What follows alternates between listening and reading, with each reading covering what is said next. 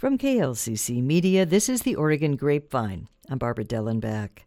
The Oregon Grapevine highlights fresh pressed conversations with people who are actively and passionately creating the present and future in which they wish to live.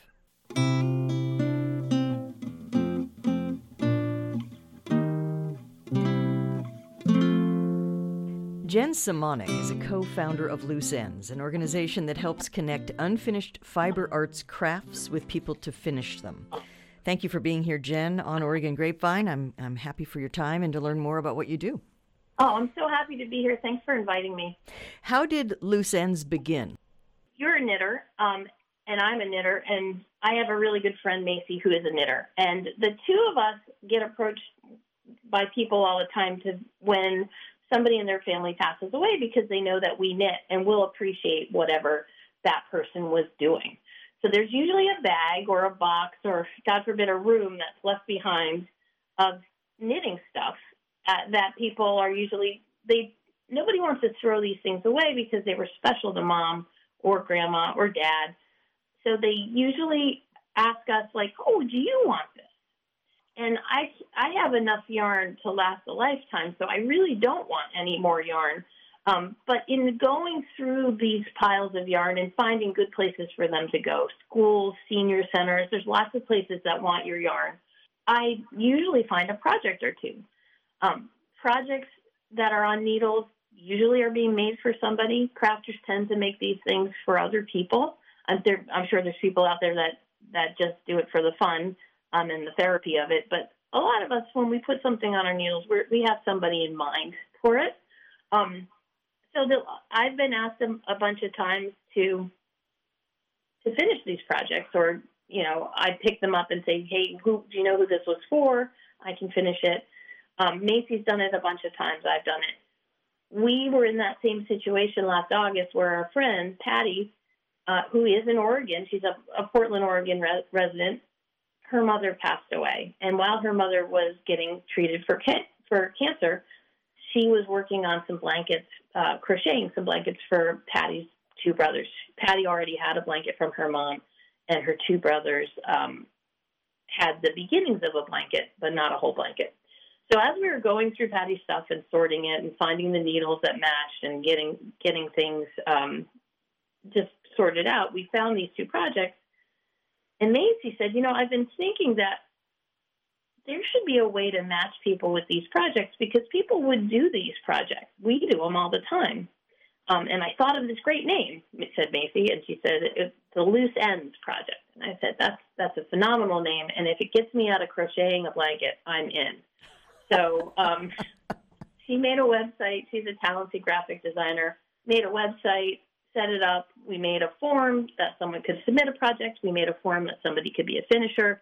And then um, we drove around Portland, Maine, and I stopped at uh, funeral parlors, nursing homes, senior centers, yarn stores, and handed out flyers and said, hey, we're doing this. If you're interested, if somebody comes to you with a project, if somebody, I think we just started, we started with only people who had passed away, and then we realized that there were people who lost the ability to craft, and we added that into our into our mix. But I went around uh, Seattle, Washington, did the same. Um, I took the um, the hardship of having to go to every yarn store I could think of and hand out flyers.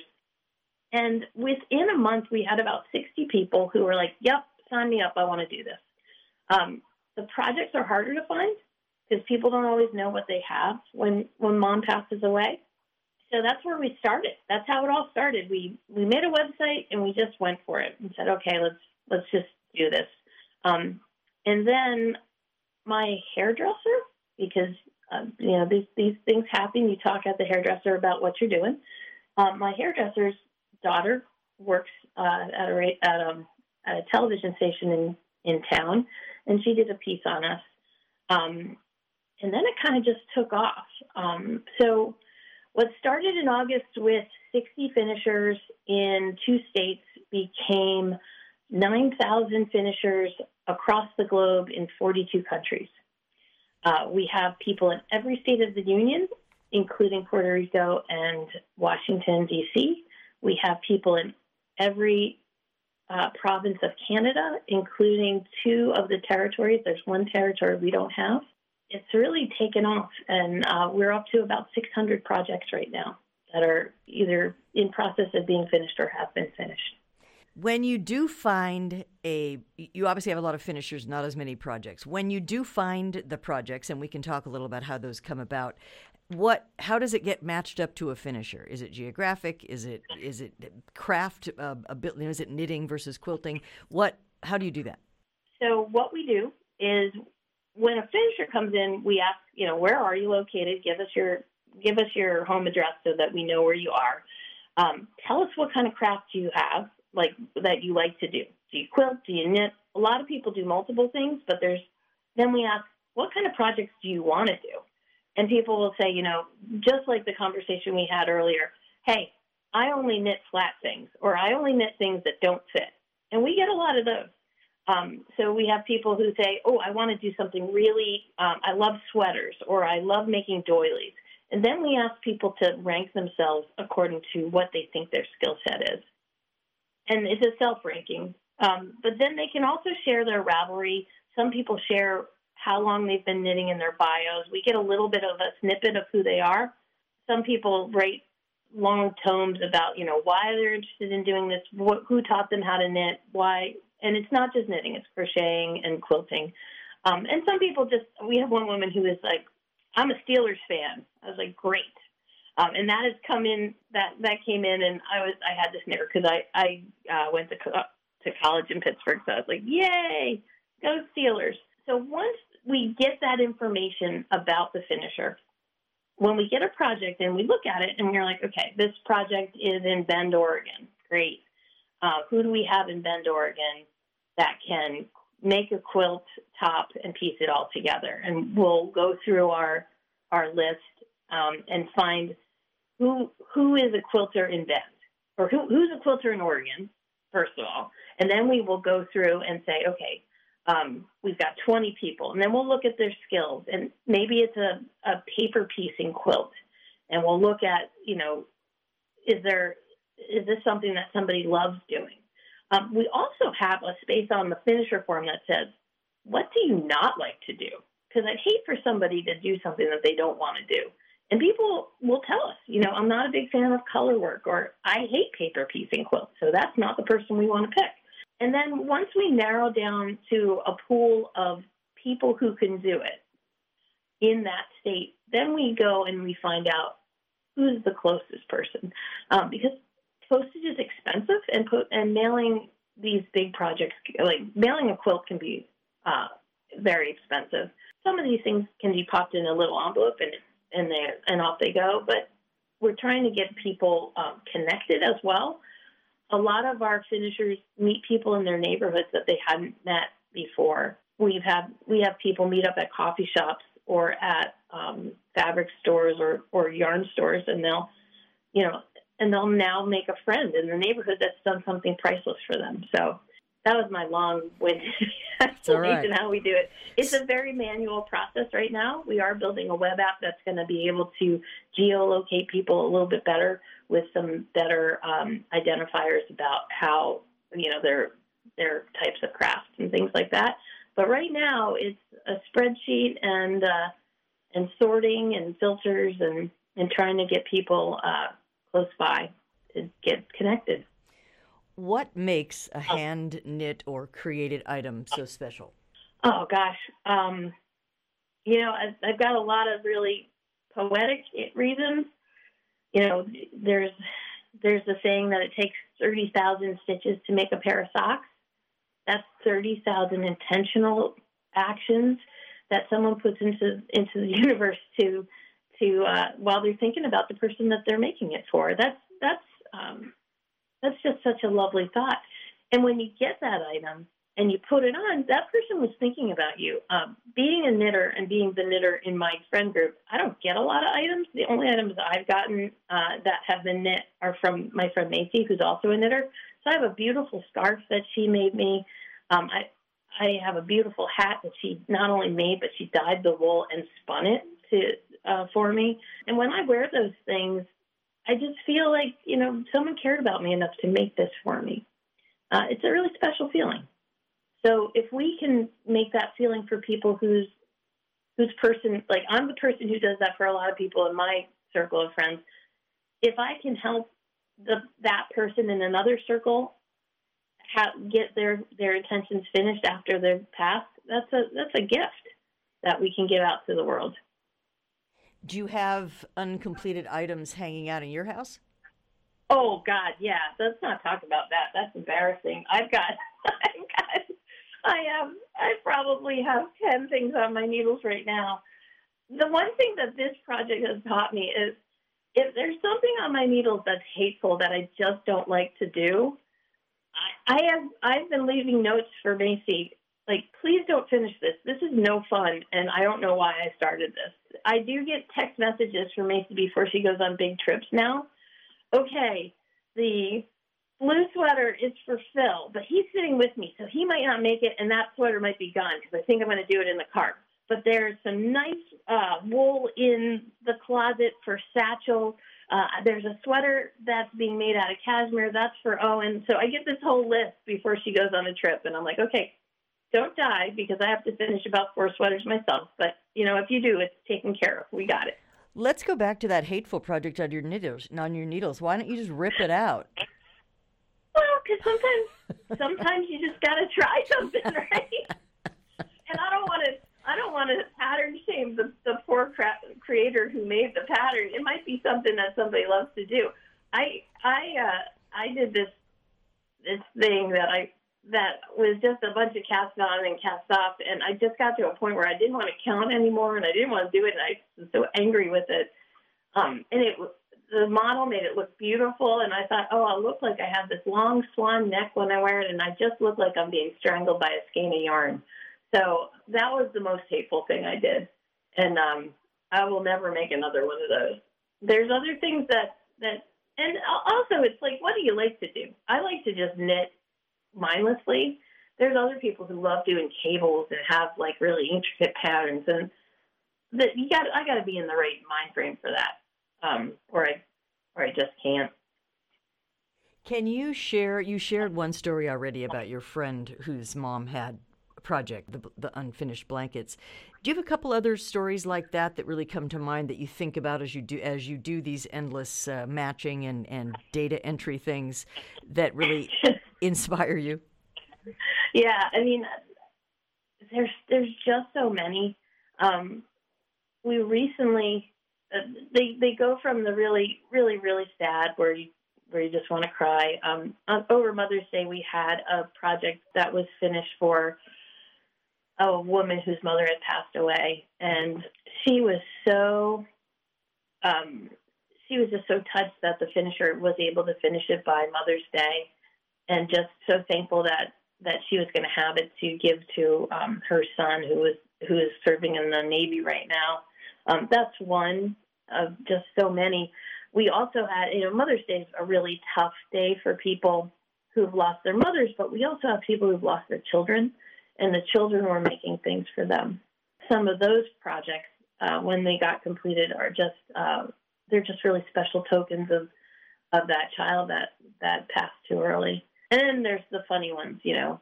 Uh, we I this is an actual quote from I'm, I'm, I'm changing the names, but this is an actual quote from one of our people uh, who's project owners. She said, "Everyone in my family got an ugly blanket from Grandma, and my son Bob." she started one for him, but didn't get to finish. And Bob needs his ugly blanket. And I just thought that was so lovely because apparently it was like an open joke. Like, Grandma, these are really ugly. Um, but she made them anyway because you know sometimes you, you, a maker's got to make. You know she's going to make what she wants to make, and uh, we got Bob his ugly blanket, so I feel pretty good about that. Did the Steelers knitter get to knit something for the Steelers? Not yet, but I do have a Dallas Cowboy crocheted blanket that that you know I really want to match with the Steelers person because that's the ultimate testimony to what this project does, bringing people from very different backgrounds who might otherwise hate each other together. I just don't know if the Steelers person would do it because I have talked to some of my friends in Pittsburgh and they're like, no, we might set that one on fire. I'm like, okay, well, I'm not gonna, I'm not gonna do that. We'll find a nice Dallas Cowboys fan to do that. But um, yeah, that's a, a, whole project of of, of uh, coalition building. It's it's got a whole different angle. Exactly. We have. Um, it's just uh, we have people from all walks of life in the thing, and the one thing that we don't we don't care who brought you. There's just there. If if you are inspired to come and help somebody, we'll take you. Come come and help people. Um, you know, people are helping people because the common thread is that nobody gets out of this life alive, and nobody gets out of here without experiencing some loss. That's the common thread that we all have as human beings. It doesn't matter if you're in Florida or Oregon or Texas or or Washington State or Maine. Like we all have people that we've lost and that we love. And the people who come and help us uh, understand that. Um, and when we first matched our first couple of, of people, I was a little worried about how they were going to interact with, with these people um, who are experiencing loss. Experiencing loss. Now, I'm not a grief counselor. Um, Macy's not a grief counselor.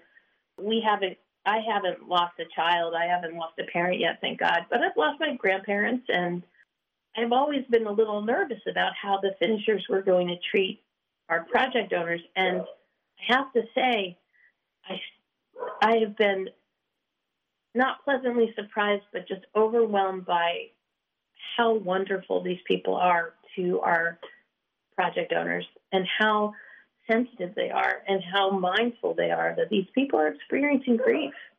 How do people find you? How do they how do they hook up with it sounds like what you really need are people who are finding those projects in their closets. And so you encourage them, I'm presuming, to contact you and how do they do that? And how do finishers sign up? So finishers find us in a, in a lot of ways. Um, the word is out in the knitting, the crafting community about us. We've we've because we've talked to yarn store owners, we, we by no means have talked to everybody, but we've the, the word the word on the street has gotten out. The crafters know that we exist and they're excited to be part of it. The problem is that when grandma passes away or mom passes away, or you know, we have dad who was a who was a crocheter or a cross stitcher. Um, when they pass away, people don't always know what they did and they do find these bags. So the way that, that people are finding us uh, tends to be by media. The Washington Post ran a lovely story on us that got picked up by a lot of people, and that's where a lot of people found us. And then they came to our website, which is uh, the, which is looseendproject.org, and there they can submit their projects. And we have some guidelines about what we need, um, the kinds of pictures we need, the kinds of yarn that we need, the you know, the information that we need to make this project happen. That's the tricky part is getting people to know what's going on. I had a, a lovely woman. I just found you, and I found this stuff in my closet, and my it turns out my grandmother was a knitter. And I look at the picture, and it is a crocheted project that um, was not even was not a very um, finished. It, it was a a chain of forty 40 chain, uh, 40 crochet stitches, and um, and then she found another project that was like a bag that the woman had been making. So we we figured out something interesting. What we're going to do is the finisher is is um, going to take that bag and block it, and then take the beginning of the crochet chain and make it into a letter. Um, that was the first name of the grandparent, which, and then the woman's gonna going to put it in a frame. So that's kind of what we find. We find a lot of people who will send us pictures of just pieces of fabric, and we have to usually go back and say, okay, now, uh, was there any written material with the fabric? Is there anything that was put together? Um, it's it's sort of like a big mystery each time we get something, because a lot of people, if you don't craft, it might not be something you recognize, and you might just where somebody sees a, a box of scrap material and a quilter would see, oh no, that's the beginnings of a quilt top um, where somebody sees a tangle of yarn, uh, a knitter or a crocheter might go, "Oh, wait, no, that was uh, the beginnings of a, a scarf." For someone like me, with my three projects I'm in the middle of, It sounds like I need Yeah. to write a little note on them that should I be hit by the bus tomorrow, uh, they need to contact you to have someone finish my blanket. Yes. In fact, that's that's something that we we're trying to think of is like how do we get people to just know that we exist if if some if God forbid something happens. That's what we're trying to get our finishers to understand is like, do you have a plan for your stuff? Do you have a plan for for your projects in case something happens? We had one project. Uh, this woman went blind and she couldn't see anymore. She couldn't craft anymore. So she gave away all of her craft supplies, and it was sad for her. It was not a an easy thing for her to do. And her friend, who she had given the last thing she had started working on, um, and said, "Just rip it out and use the yarn. It's nice yarn." The friend had found out that we existed, and the project was beyond her ability, so she gave it to us, and we found a, a finisher for her. And um, she was able to wear the sweater that she had done, and the, the really lovely thing is when she got it back, she said, "See, I I was really good at this." And it, it, it was, I'm so happy to have it because people can see how good I was at this, which is just such a lovely thing to be able to help somebody do. I get teary every time I talk about these things. I'm kind of a mess all the time now. That's wonderful. Well, thank you so much to you and your friend and just the work you're doing. And I hope this helps get the word out that this project exists. And I encourage those people who are halfway through projects to write a little note to say, Yeah. uh, here's what you do if I don't make it to the end. That would be wonderful.